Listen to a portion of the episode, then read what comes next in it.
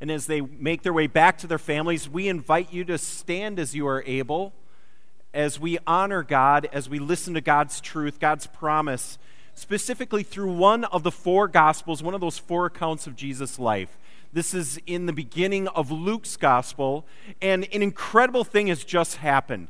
Mary, who is a teenage girl, they think she was probably about 14 years old, she's engaged to a man and an angel of the Lord comes to her and he tells her something to, that defies explanation. He tells her she is going to have a child, and not just any child, but the Savior of the world. And Mary's response is so incredible. Can you imagine it's Someone that in our time would be doing confirmation right now is in middle school, and her response is amazing. Let's hear it. It's called the Magnificat, and it starts with verse 46.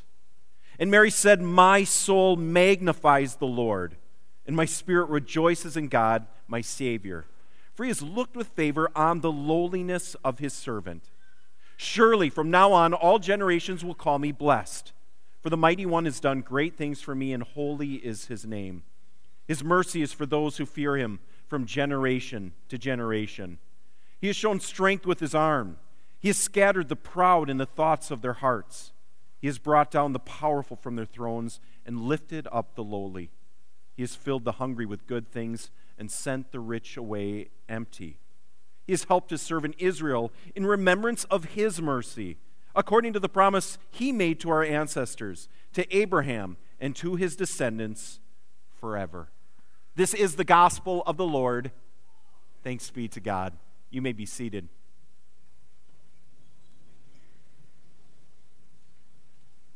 Grace and peace to you from God our Father and the Lord Jesus Christ. Amen. For he has looked with favor upon his servant, upon the lowliness of his servant. So Mary, she realizes she's been blessed by God, but she also recognizes that she has made mistakes, that she is not perfect. How could God actually come to her and bless her? And as we start to look at Christmas, as we um, come up on this amazing time together, I want to ask you, I think, a significant question, a big one in your life. What is it that maybe you've done against God? Something you've done and maybe done towards someone else that God has blessed you with? What's the biggest thing that you're carrying today? Is it a time you betrayed someone? Is this thing that you have on your heart, is it, is it a time that you lied? Is it a time that you don't want to tell anyone, that you couldn't say to anyone, but it's big? And maybe you've been carrying it for years and years. Something that it's a struggle. I would ask you to share that with someone around you, but it might be too painful. Whatever that thing is, there's hope today when I hear Mary's response. So many people talk about the brokenness, the pain, the things that they've done in their life, and when they can't even admit it, even to their pastor, they tell me, I just hope that God actually will forgive me because I can't forgive myself. They realize how lowly they are. And now I hear Mary's response, this young girl, and she says that God has looked with favor on her lowliness. And now it starts to transform the way we might be able to look at ourselves and the freedom that God has in store for us through the promised Messiah that Mary actually gave to us. It is incredible. Now, if you've been connected with Living Waters over the last few weeks, you know, well, we, we teach in sermon series, in themes. And the way we've been doing that over the month of December is Christmas at the movies. So we've been looking at different classics the old ones, the new ones. The first one was Elf. So we were able to look at look at that guy at his contagious joy because who did he know? Santa, right? And so Buddy the elf everything, his words, his actions are all about contagious excitement. And the whole thing that we were looking at was, I know him, I know him. He was so excited.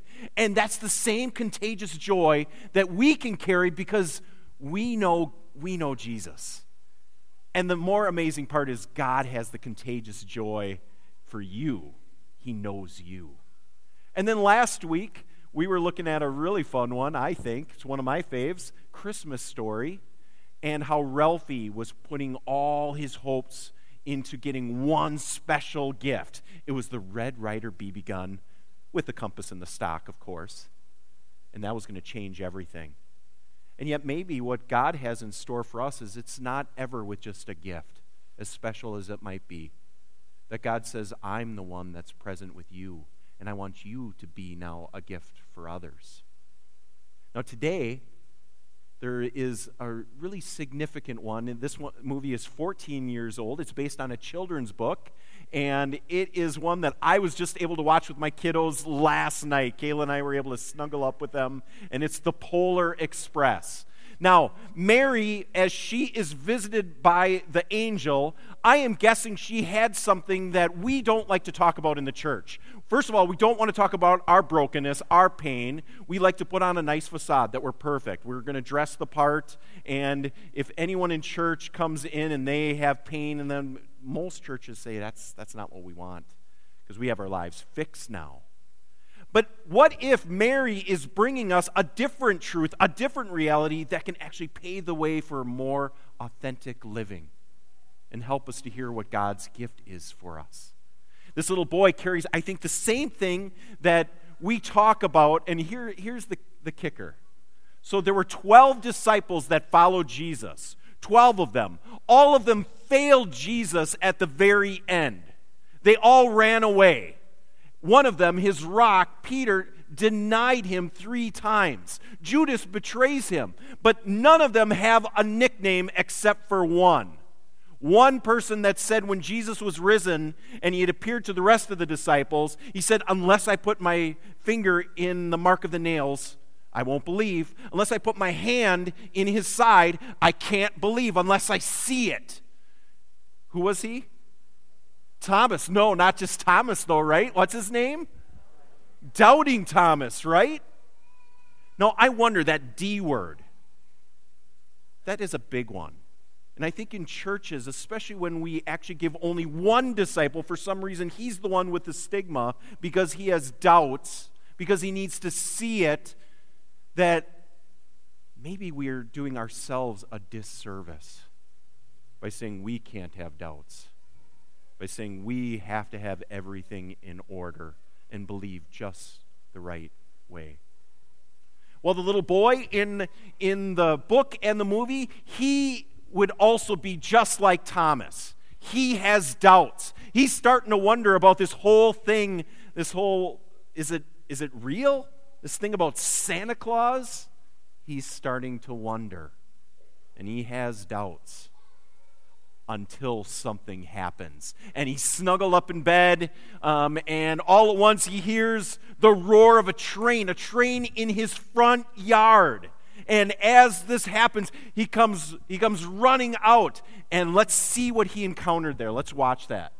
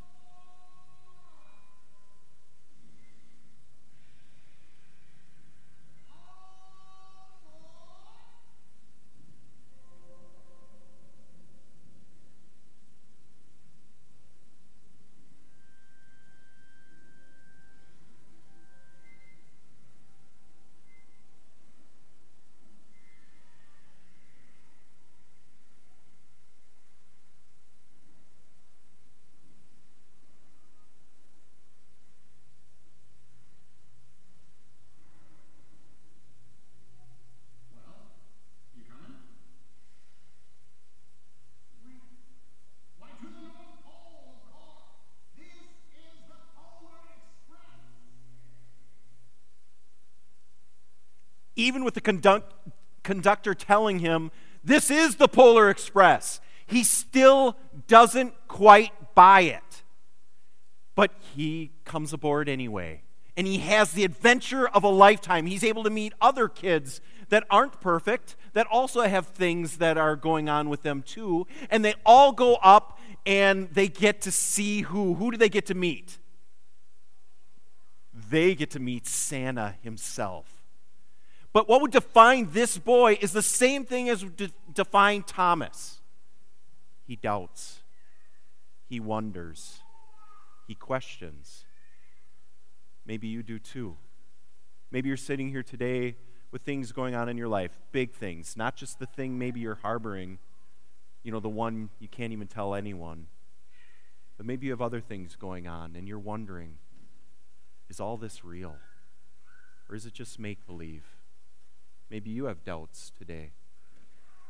Well, the conductor gives him and all the kids that they pick up one special thing to get them all the way on the Polar Express to meet Santa. What is that thing? What is it? It appears in his pocket. Has anyone seen this movie? Okay, some of the boys. A golden ticket. Yes, there it is. And the conductor, you know what I love about this ticket? Each child, he starts to make letters. Remember that? And he, they're not just a ticket for anyone. Remember, they're non transferable. But he starts to put letters in. I think it's so intriguing. In fact, I think coming to back to Mary with the angel, the Mary is receiving she's receiving a golden ticket, and she knows it. So let's look at what this ticket is, though. Mary said, My soul magnifies the Lord. So the Lord has come, the Lord is coming, and now my soul is even making his actions bigger. She responds in this way, and she rejoices in God, her Savior, for he has looked with favor on the lowliness of his servant. Surely from now on, generations will call me blessed. Now, let's pause here. Mary is not married yet, she's just engaged. She is pregnant now. Is she going to be blessed? Because in Jesus' time, it was even worse aside from the stigma that happens sometimes in our culture if someone's not married and gets pregnant, in that time it was devastating. Would Joseph actually, once he learned, would he say, I'm still going to marry you? Chances were no. That he would say, absolutely not. And in that time, if you didn't have a husband, women were the ones that were pro- provided for. It was such a male dominated society. So not only if Joseph had said, no, I can't do this, Mary might, might have had to go to the streets. She might have had to be a beggar. She might have had to do other unsavory things because of that. And in addition to that, her family, her friends, her neighbors, because of this news, this blessing, they might have ostracized her and said, You are no longer a part of us. And here's the worst part in those times, in such a situation, women could be stoned to death. So it could mean the ending of her life. Blessed? But Mary doesn't see it that way. Mary, despite maybe having doubts, Mary, despite realizing that this might not go the way I hope for, she implicitly, implicitly trusts God. I think it has everything to do not because she doesn't have doubts, but because her faith is bigger. But what is faith? Faith is hope for the things we can't see. Now, the little boy, as he's going through this adventure, he actually gets to the top of the train and he meets um, what we think is maybe a ghost. And the ghost actually talks to him about Santa. Does he really believe this? What is this about? Let's watch this as it continues to unfold.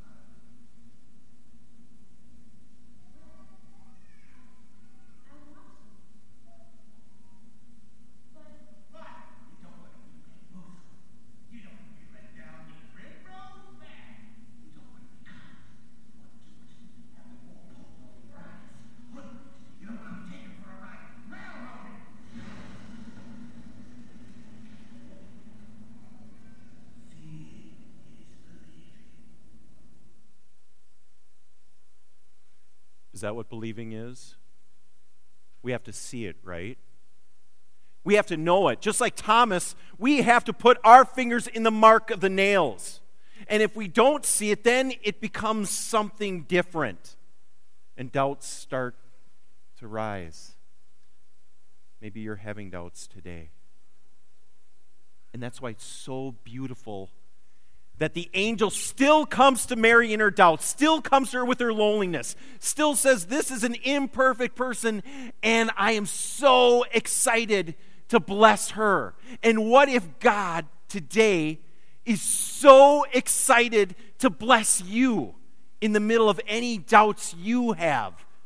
Because the truth is, it has nothing to do with how good we are. The ticket comes from God anyway, and it's non transferable. It's for you specifically.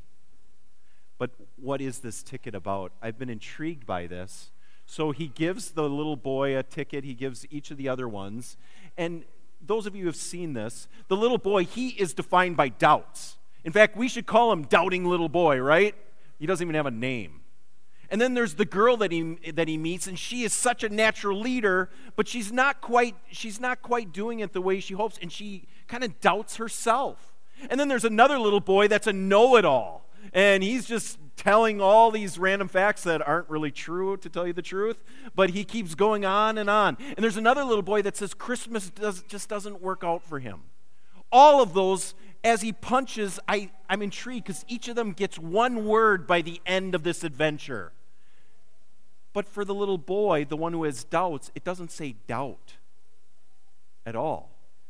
What does it say? It says, it says believe is what's punched in there. And the little boy who is a know it all, it's not saying, well, you're pompous and arrogant and you're a know it all. No, his says, learn. And the girl who kind of doubts herself um, and is kind of making mistakes and wondering, hers isn't defined by her mistakes. Hers says, lead.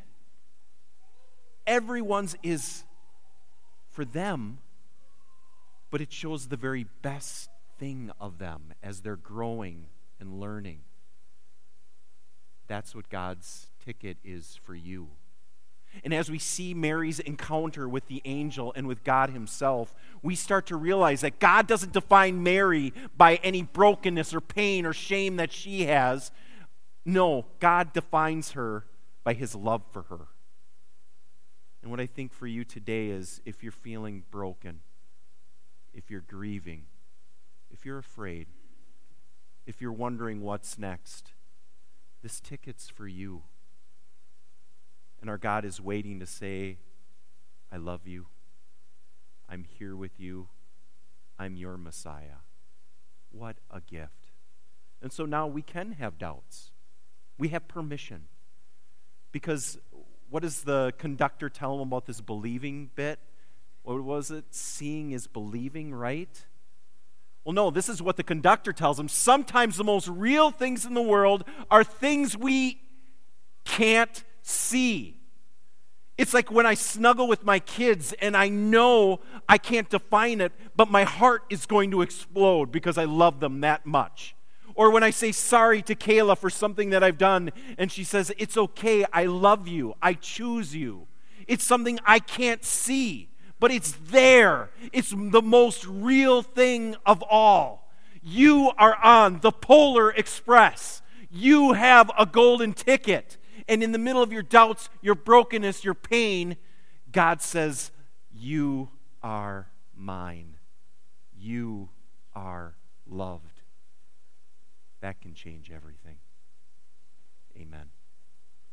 Let's pray. God, thank you for releasing us from our brokenness. Thank you for freeing us from the shame and pain of things we've done to you and to others. Thank you for coming to Mary and for the gift, the miracle that you gave to her and to the world in your son Jesus. And God, thank you for the miracle of her response that she chose to trust even in the midst of maybe doubts. God, help us to do the same, to choose trust over our pain, to choose faith when things just don't seem like they're blessings. Help us to know you are there today and forever. And all God's people said,